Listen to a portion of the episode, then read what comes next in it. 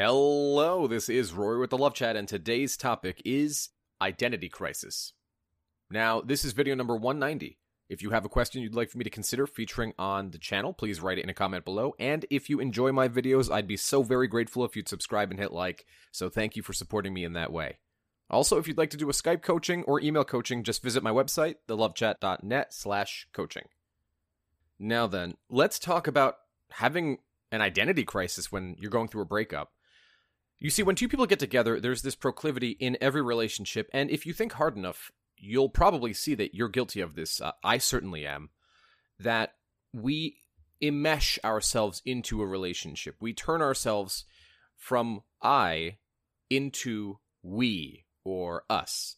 And the whole idea is that because I'm in this relationship with this person, I turn into this symbiotic being where I don't know how to be an individual.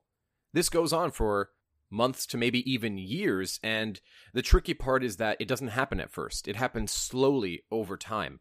So that when a relationship finally does break up, you don't know who you are without the other person. I mean, I remember that feeling just more than any other feeling.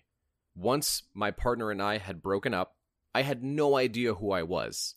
Now, perhaps in my situation it's slightly different because I got into a relationship when I was so young and it lasted so long. And so a lot of my formative and growing years were spent in a relationship, and I regret that to this day, but it is what it is. But really, it can be harmful to so many of you who have been in a relationship for a period of months to maybe years, and the breakup happens and you don't know who you are. You don't know what you enjoy, and you have no clue what you might enjoy. So, a lot of the information that I give out can be difficult to follow sometimes because you feel as though it's just going to be superfluous. In other words, what's the point? I'm going to go out and do that thing and not have fun doing that thing. I'm going to go take this guitar class or cooking class or painting class, whatever it might be, and I'm not going to enjoy it because all it will do is either remind me of my partner and how I don't have my partner, or I just won't enjoy it. While I completely understand why people have this attitude, I have to say that it's harmful because the point of rediscovering who you are requires exploration. And exploration denotes has not already explored, right? Or, or taking a deeper look at something we have already explored. So if I have not explored something or I haven't explored it well, it is logical to assume that I will find something I didn't know was there. In other words, you're never going to know if you don't try. And certainly at first, a bit of willpower and a bit of action is called for on your part. Because, like I discussed in the last video, there's this uh, ever present proclivity to say no before you even think about what good could happen because you're so focused on the bad and how it won't really matter if you go out because you're not going to feel any different anyway. But that's just the point.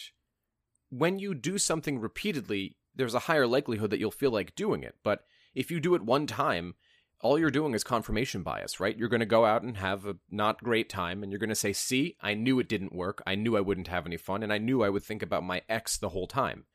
And to that I say, yeah, but you got to do it a couple times for it to mean anything.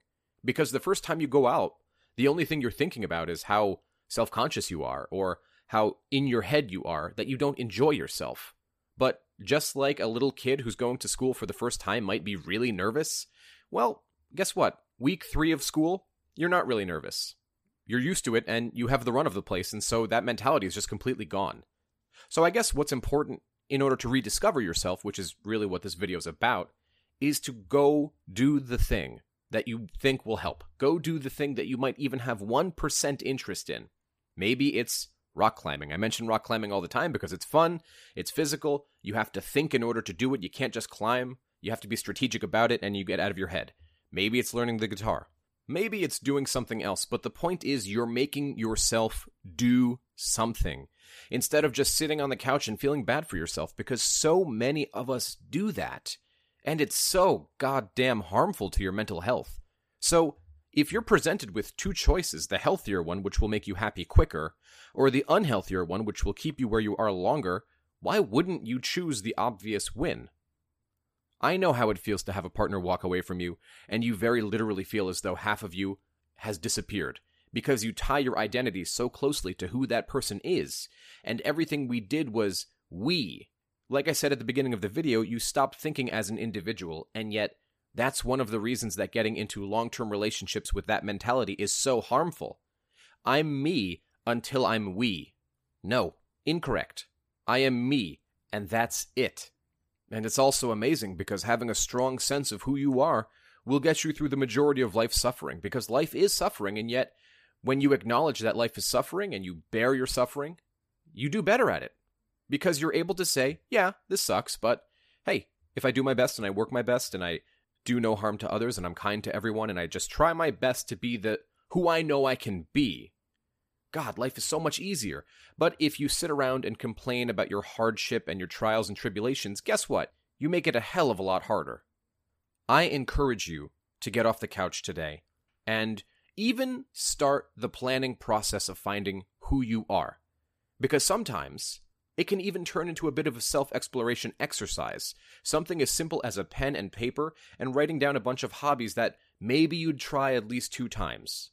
And that's enough to get you down the line of saying, well, I'm miserable sitting alone at home on the couch, so maybe, yeah, I will try archery. Or, man, I don't really have a creative outlet, so I guess I could go to this wine and painting class. It's out there, it's ready for you. There's no excuse other than you're afraid and anxious. And to a degree, we're all afraid and anxious, but like I used that example earlier, maybe you're afraid and anxious on day one of kindergarten.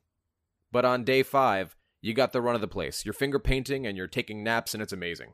But the truth is that you are so much cooler, so much more interesting, and so much more charming than you realize. So start acting like it. That's all I had for today. If you found my video helpful, I'd be very grateful if you'd subscribe and hit like. Please leave a comment below and tell me what topics you want me to cover in the future. Additionally, if you'd like extra videos every week, private live streams with me, and free giveaways of my best-selling book on Amazon, just visit my Patreon. Patreon.com slash the Love Chat. Until next time.